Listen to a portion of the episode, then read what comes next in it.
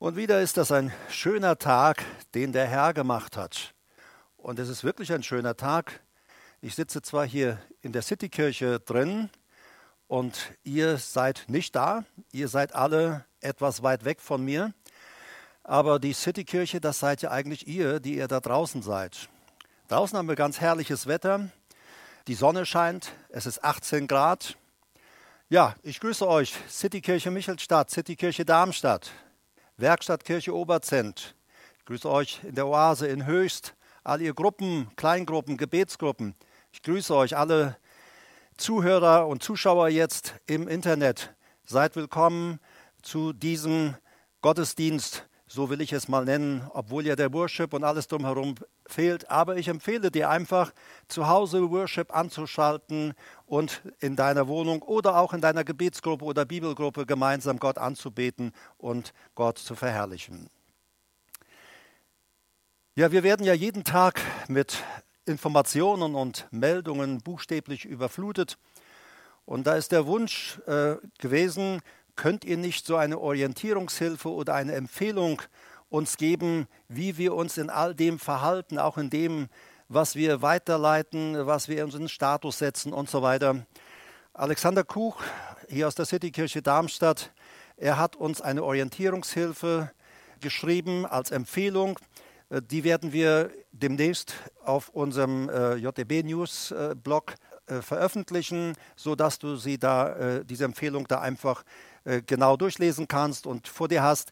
Ich will nur einen Auszug heute daraus lesen für die, die schon sagten, ich warte eigentlich auf Orientierung, wie verhalte ich mich. Also ein Auszug daraus, wir leben in bewegten Zeiten und das spiegelt sich auch in der Art und Weise wider, wie wir uns informieren, wie wir aktuelle Informationen weiterverbreiten und andere an dem teilhaben lassen, was uns beschäftigt. Denn das ist auch in dieser Zeit wichtig, dass wir miteinander in Kontakt stehen und uns daran teilhaben lassen, was uns beschäftigt. Manchen von uns geht es dabei aber wie dem römischen Statthalter Pilatus, der völlig verunsichert vor Jesus und diesem Justizfall stand und dann einfach nur fragte, was ist Wahrheit? Wir möchten euch darum heute einmal etwas Orientierung geben und das gilt nicht nur für so bewegte Zeiten wie diese, sondern generell. Viele von uns nutzen als Informationsquelle digitale Medien. In den vergangenen 20 Jahren sind zu den klassischen Medien die sozialen Medien wie Facebook und Twitter, die Messenger, Messenger wie WhatsApp und Medienplattformen wie Instagram und YouTube dazugekommen.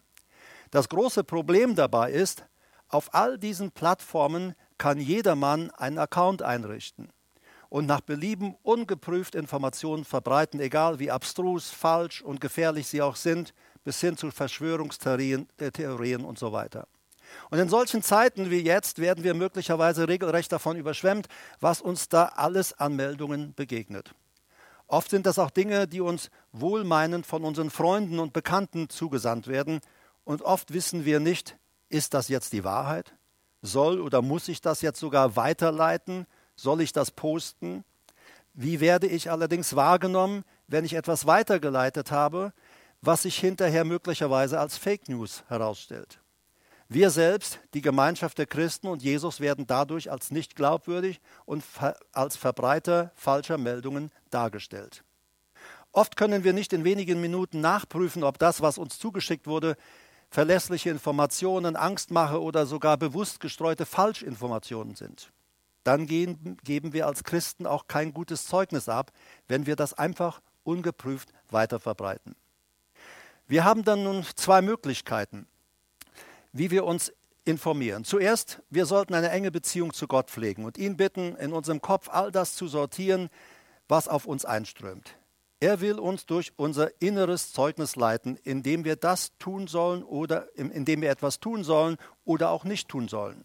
Für mich persönlich ist es so, bevor ich überhaupt etwas weiterleite, dass ich kurz äh, den Herrn frage, Herr, äh, soll das sein, soll das nicht sein? Und äh, es sind auch richtige Meldungen, nichts Verkehrtes. Und der Heilige Geist sagt, lass es. Und du hast in dir auch so etwas wie eine Ampel. Entweder schaltet sie rot oder grün. Aber wenn du merkst, dieses, mh, hm, so, die Ampel ist dann auf rot, dann solltest du etwas nicht verbreiten, selbst wenn es gut ist. Außerdem können wir uns ja auch hinreichend in den Medien informieren. Zweitens, es ist wichtig, sich alle Informationen zu aktuellen Themen von verlässlichen Nachrichtenseiten zu holen, bei denen ausgebildete Journalisten arbeiten, die sich am strengen Pressekodex des Deutschen Presserates orientieren. Das heißt nicht, dass auch dort Fehler passieren können oder manchmal gewisse Inhalte, zum Beispiel linke oder liberale Tendenzen gepflegt werden. Aber die Gefahr, dass dort echte Falschmeldungen verbreitet werden, ist wegen der strengen Kontrolle um ein Vielfaches geringer als in den sozialen Netzwerken, wo jedermann posten kann, was er will. Das vorab erstmal so als kleine Orientierungshilfe. Alexander hat auf YouTube einen Account eingerichtet. Den findet ihr unter JEB Citykirchen. Mein Thema heute ist, wir schauen ermutigt und mutig nach vorne. Dabei, glaube ich, ist es doch wichtig zu beachten, wie verhalten wir uns als Christen in der Welt und auch gegenüber der Obrigkeit. Generell neigen wir Menschen dazu, zu kritisieren oder alles besser zu wissen. Zum Beispiel im Fußball. Wir schauen ein Fußballspiel an und die Mannschaft, die ist gerade nicht so gut drauf. Sie spielt nicht gemäß unseren Vorstellungen und wir sagen, oh Mann, lass mich doch mal ran. Wenn ich da wäre, dann wäre die Sache schon längst erledigt. Oder wir hören Sätze, die sollten mich mal regieren lassen. Ja, das kannst du. Du kannst dich ganz normal wählen lassen und versuchen, in ein Regierungsamt zu kommen. Aber nichtsdestotrotz, wie verhalten wir uns zu Maßnahmen oder Verordnungen der Bundesregierung, die ja nun mal unsere Obrigkeit ist? Ich finde es sehr hilfreich, wenn wir dann in die Bibel reinschauen, wie die Christen auch in der ersten Zeit gerade mit ihrem, ihrer Einstellung und Haltung zur Obrigkeit umgingen. Paulus lebte ja nun mal wirklich unter einer Diktatur. Der Kaiser bestimmte, was im Reich geschah und was nicht. In Römer 13, Vers 1 sagt Paulus trotzdem ganz klar und deutlich, wie wir uns gegenüber der Obrigkeit verhalten sollen. Er sagt dort, jede Seele unterwerfe sich den übergeordneten staatlichen Mächten. Wenn wir diesen Satz lesen, jede Seele unterwerfe sich, dann äh, muss ich sagen, ich finde, die, dass die Bibelübersetzer hier nicht gerade eine glückliche Wortwahl getroffen haben.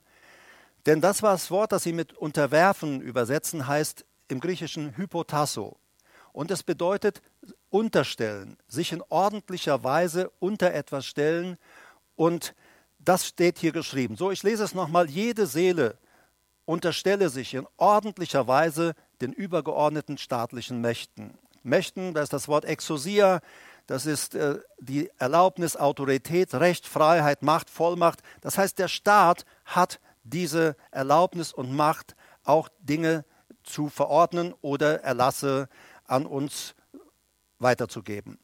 Denn es ist keine staatliche Macht, so heißt es weiter, außer von Gott und die bestehenden sind von Gott verordnet.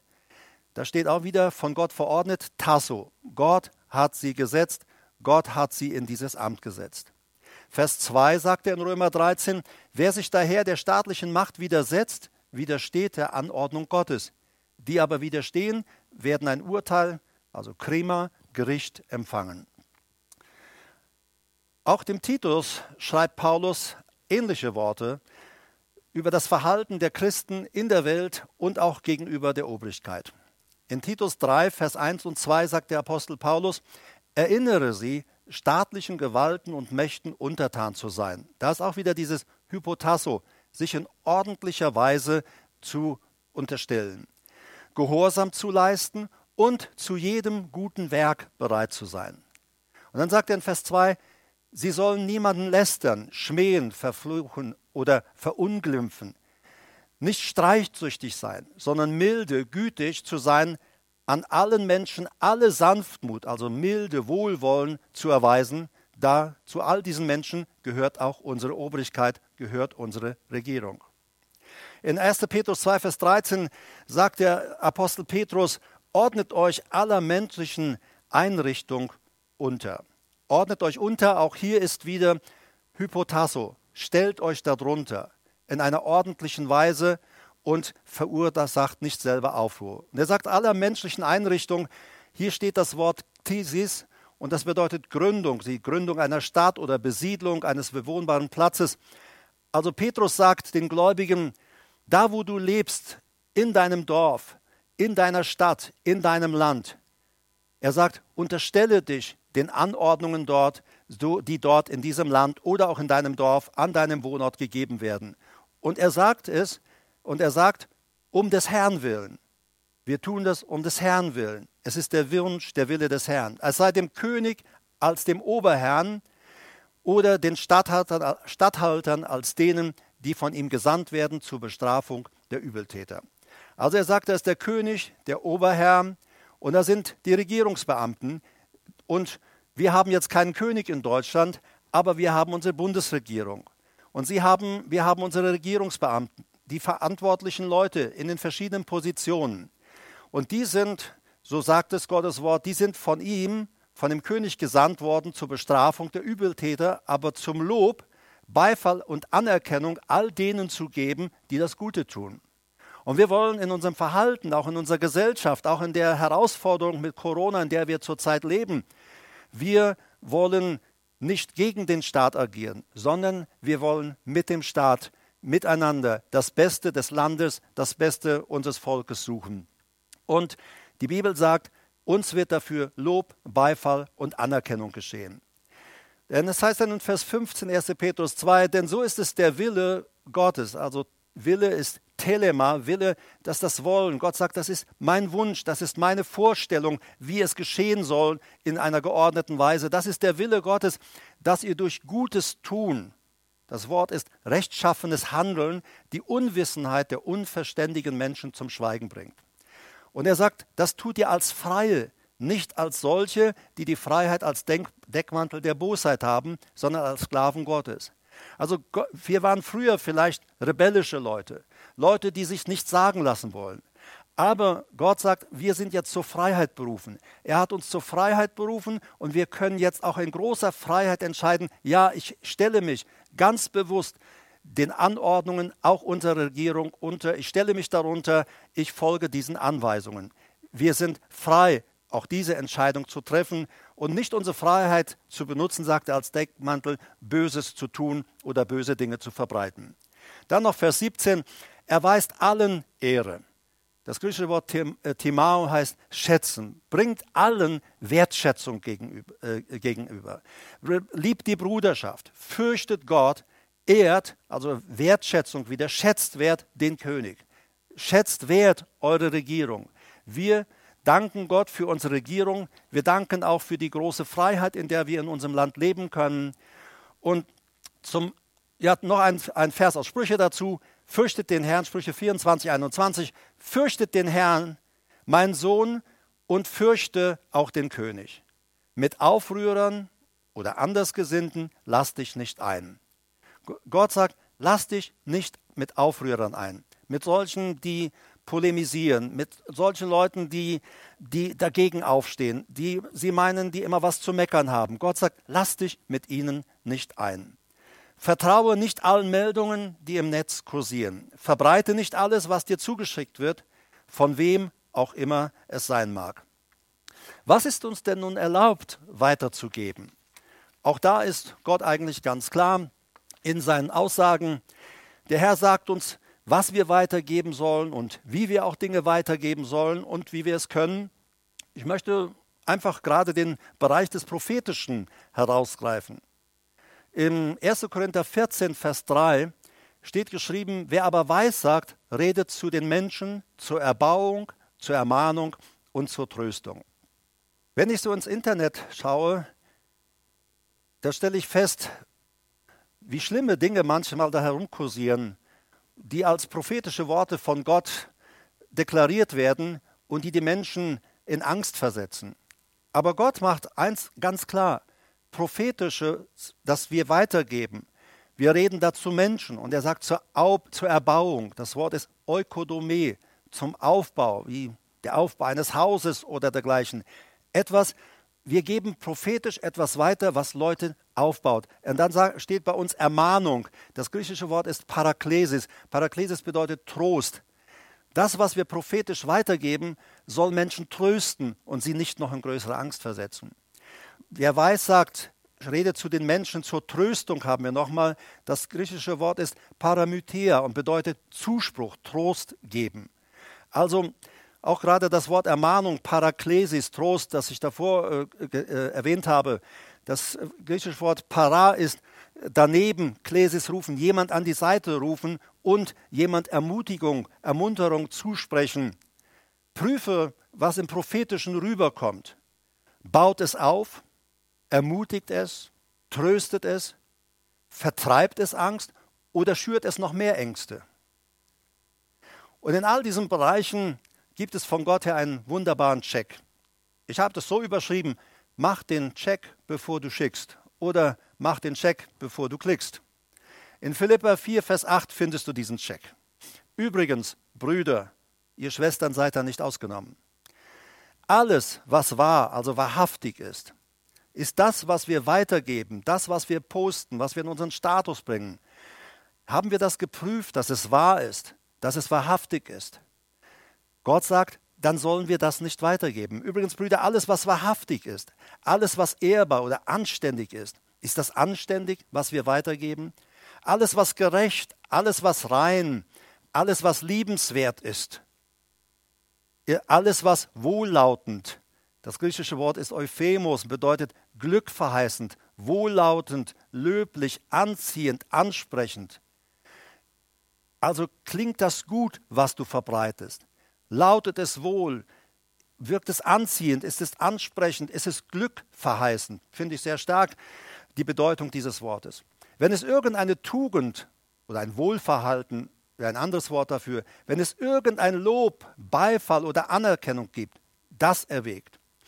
Wir springen nicht auf negative Nachrichten, schon gar nicht, wenn sie bewiesen ist, aber selbst wenn Menschen Verkehrtes tun oder falsche Dinge tun, da gilt für uns auch immer noch wieder das, was der Herr sagt, die Liebe deckt der Sündenmenge. Wir stellen, wir wollen nicht unsere eigenen Sünden an den Pranger gestellt bekommen.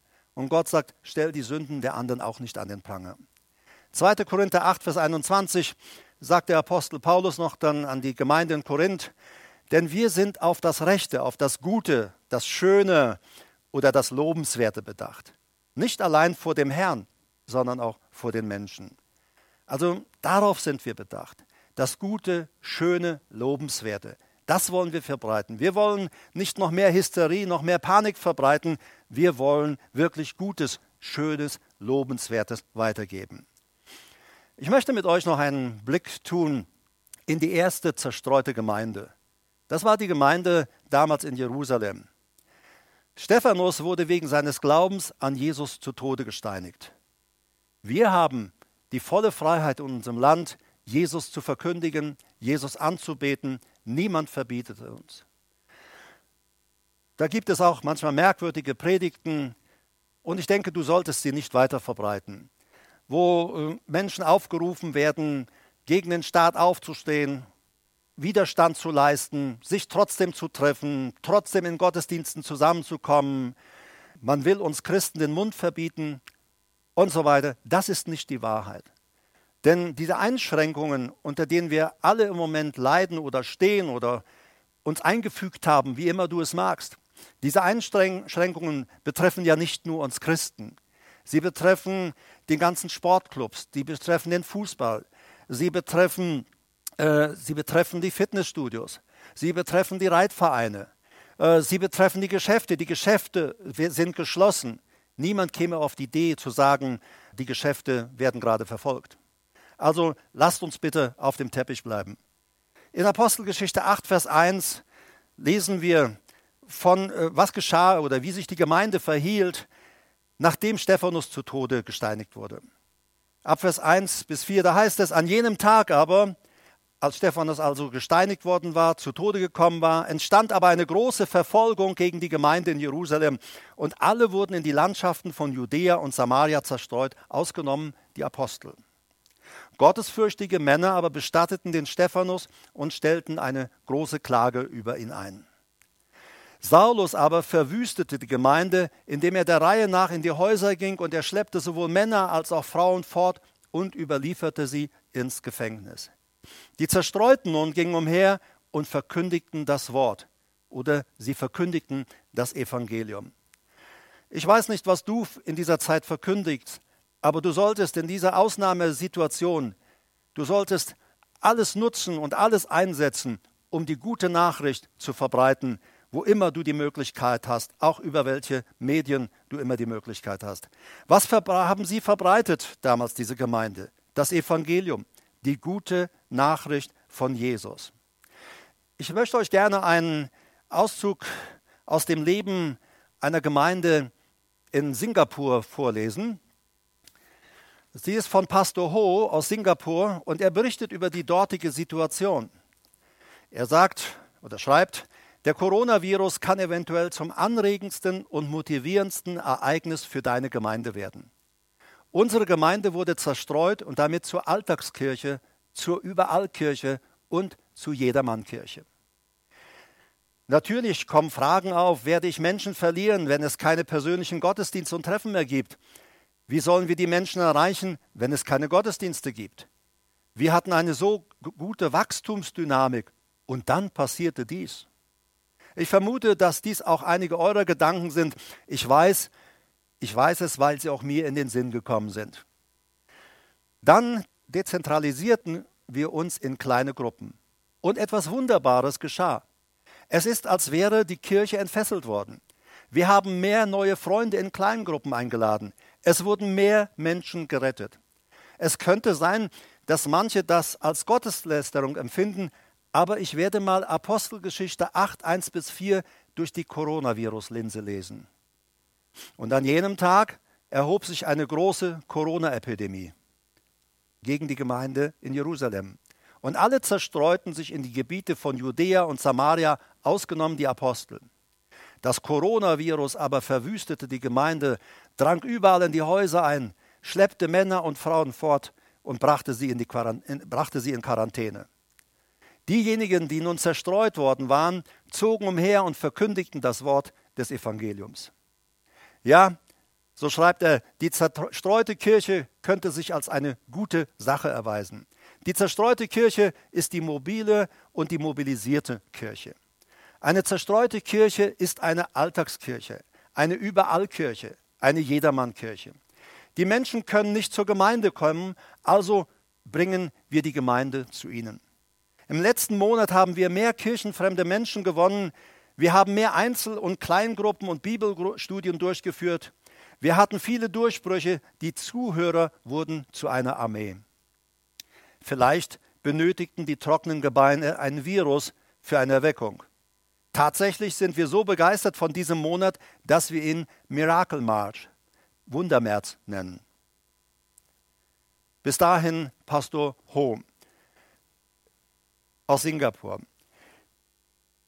Verbreitest du das Evangelium, die gute Nachricht? Ich möchte sagen, verbreite das Evangelium. Verbreite nicht irgendwelche Meldungen oder Statistiken und Zahlen. Ja, du kannst es machen, aber das können wir auf den ganzen äh, Quellen, auch der Regierungsseiten, viel besser nachlesen. Nutze dein Handy, nutze dein Account, nutze dein WhatsApp, was immer du hast, nutze es, um die gute Nachricht, das Evangelium zu den Menschen zu bringen. Auch über deinen Status bei WhatsApp oder wo irgendwie immer du das auch tun willst. Aber verbreite die gute Nachricht von Jesus. Es gibt so wunderbare Möglichkeiten, sich auch online zu treffen. In Singapur können Sie sich noch in kleinen Gruppen treffen. Wir äh, können das im Moment nicht. Aber du kannst dich in Online-Gruppen treffen. Und viele tun das inzwischen. Sie treffen sich in Online-Gebetsgruppen, in Online-Bibelgruppen und dergleichen, in Online-Lehrgruppen. Frage Gott, was du tun kannst und wie du es tun kannst aber du hast eine wunderbare Möglichkeit, auch deine Nachbarn und Freunde und vielleicht auch Arbeitskollegen, die zu Hause sind, jetzt mit dem Evangelium zu erreichen, weil sie auch Zeit haben, sich damit zu befassen, damit zu beschäftigen. Ich möchte mit euch gerne noch Jesaja 43, Vers 1 bis 5 teilen. Ich nehme da nur ein paar Auszüge raus. Das Wort wurde mal an Israel geschrieben, aber Paulus sagt, all das, was an Israel geschickt oder äh, gesagt oder geschrieben wurde, all das gilt auch uns. Und dort in Jesaja 43, Abvers 1, da heißt es: So spricht der Herr, der dich geschaffen und der dich gebildet hat. Fürchte dich nicht, denn ich habe dich erlöst. Ich habe dich bei deinem Namen gerufen, du bist mein. Gott sagt, du gehörst zu mir. Wenn du durchs Wasser gehst, ich bin bei dir. Und durch Ströme, ich sage dir, sie werden dich nicht überfluten. Wenn du durchs Feuer gehst, wirst du nicht versenkt werden. Und die Flamme, sie wird dich nicht verbrennen. Warum sind wir so sicher? Warum sind wir so geschützt? Gott sagt, denn ich bin der Herr dein Gott. Gott sagt, du gehörst zu mir. Du und ich gehören zusammen. Und Gott sagt, ich bewahre dich, ich beschütze dich. Und warum tut er das? Warum tut das der Herr? Nicht nur, weil er der Herr unser Gott ist. Warum sorgt er sich so sehr um uns? Verse 4 und 5 sagen, sagt er selber, warum er das tut. Er sagt erstens, weil du teuer bist in meinen Augen. Und zweitens sagt er, weil du mir so wertvoll bist. Und dann sagt er drittens, weil ich dich so lieb habe. Und dann sagt er, fürchte dich nicht, ich bin mit dir. Gott sagt in seinem Wort, selbst wenn wir nicht mehr lieben, er wird uns immer weiter lieben. Selbst wenn wir nicht mehr glauben, er glaubt immer noch und er glaubt immer noch an dich. Und selbst wenn wir untreu sind, Gott sagt, deshalb werde ich dir gegenüber nie untreu werden. Warum? Weil du teuer bist, wertvoll bist in meinen Augen, weil ich dich so lieb habe. Der Herr liebt uns von ganzem Herzen. Zum Schluss Vielleicht hörst du mir gerade zu und sagst, ich kenne diesen Gott nicht. Ich kenne diesen Jesus noch nicht. Ich lade dich ein, diesen Jesus kennenzulernen. Gott sagt in seinem Wort in Johannes 1, Vers 12, die ihn aufnehmen und an ihn, also an Jesus glauben, denen gibt er das Recht, da steht wieder auch Exosia, die Vollmacht, das Recht, Kinder Gottes zu sein, Kinder Gottes zu werden. Wir werden nicht Kinder Gottes dadurch, dass wir zu einer Kirche oder zu einer Freikirche gehören. Du wirst auch nicht ein Kind Gottes dadurch, dass du die Gottesdienste der Citykirche oder der Werkstattkirche oder der Oase oder wie auch immer besuchst. Nein, wir werden Kinder Gottes dadurch, dass wir Jesus Christus persönlich in unser Leben aufnehmen. Und ich lade dich ein, diesen Jesus ganz persönlich in dein Leben aufzunehmen. Und Gott gibt ein Versprechen. Er sagt, jeder, der den Namen des Herrn, also meines Sohnes Jesus, anrufen wird, wird errettet werden. Ich möchte dir helfen, ein kurzes Gebet zu sprechen. Du kannst es mir gerne nachsprechen. Lieber Herr Jesus, lieber Herr Jesus, ich komme heute zu dir. Ich komme heute zu dir. Du wiederholst es dann einfach. Ich entscheide mich, dich in mein Leben aufzunehmen. Werde du heute mein Herr. Von heute an unterstelle ich mich dir. Ich unterstelle mich deiner Führung. Und ich bekenne, von heute an bist du mein Herr. Und ich danke dir, dass ich mich jetzt Kind Gottes nennen darf. Und ich danke dir, dass du gesagt hast, dass ich jetzt gerettet bin. Danke, Jesus, dass du in mein Leben gekommen bist. Ich will dir folgen für den Rest meines Lebens. Wenn du Fragen hast, schick uns eine E-Mail oder eine WhatsApp. Du kannst auf unserem JTB News äh, Seite gehen und dort findest du Telefonnummern und sonstige Adressen, wie du mit uns in Kontakt kommen kannst. Auf jeden Fall, wir treffen uns nächsten Sonntag wieder. Sei dabei. Mein Thema nächsten Sonntag ist, leben wir in der Endzeit? Sind dies die letzten Tage? Ist dies das Ende? Haben die letzten Tage schon begonnen? Also, wir sehen uns nächsten Sonntag. Ich wünsche euch Gottes Segen, viel Kraft und vergiss nicht, du bist sehr teuer in den Augen Gottes, du bist total wertvoll, du bist total geliebt und Gott sagt, fürchte dich nicht, ich bin mit dir, auch in dieser ganzen Corona-Ausnahmesituation. Ich bin mit dir, fürchte dich nicht. Und vergiss nicht, er ist nicht nur dein Erlöser, er sagt, ich bin auch der Herr, dein Arzt. Solltest du infiziert worden sein oder solltest du sonst irgendwie krank sein, bitte ihn, dich einfach anzurühren. Er sagt, ich bin der Herr, dein Arzt, der dich wieder gesund macht. Gott segne euch. Wir sehen uns.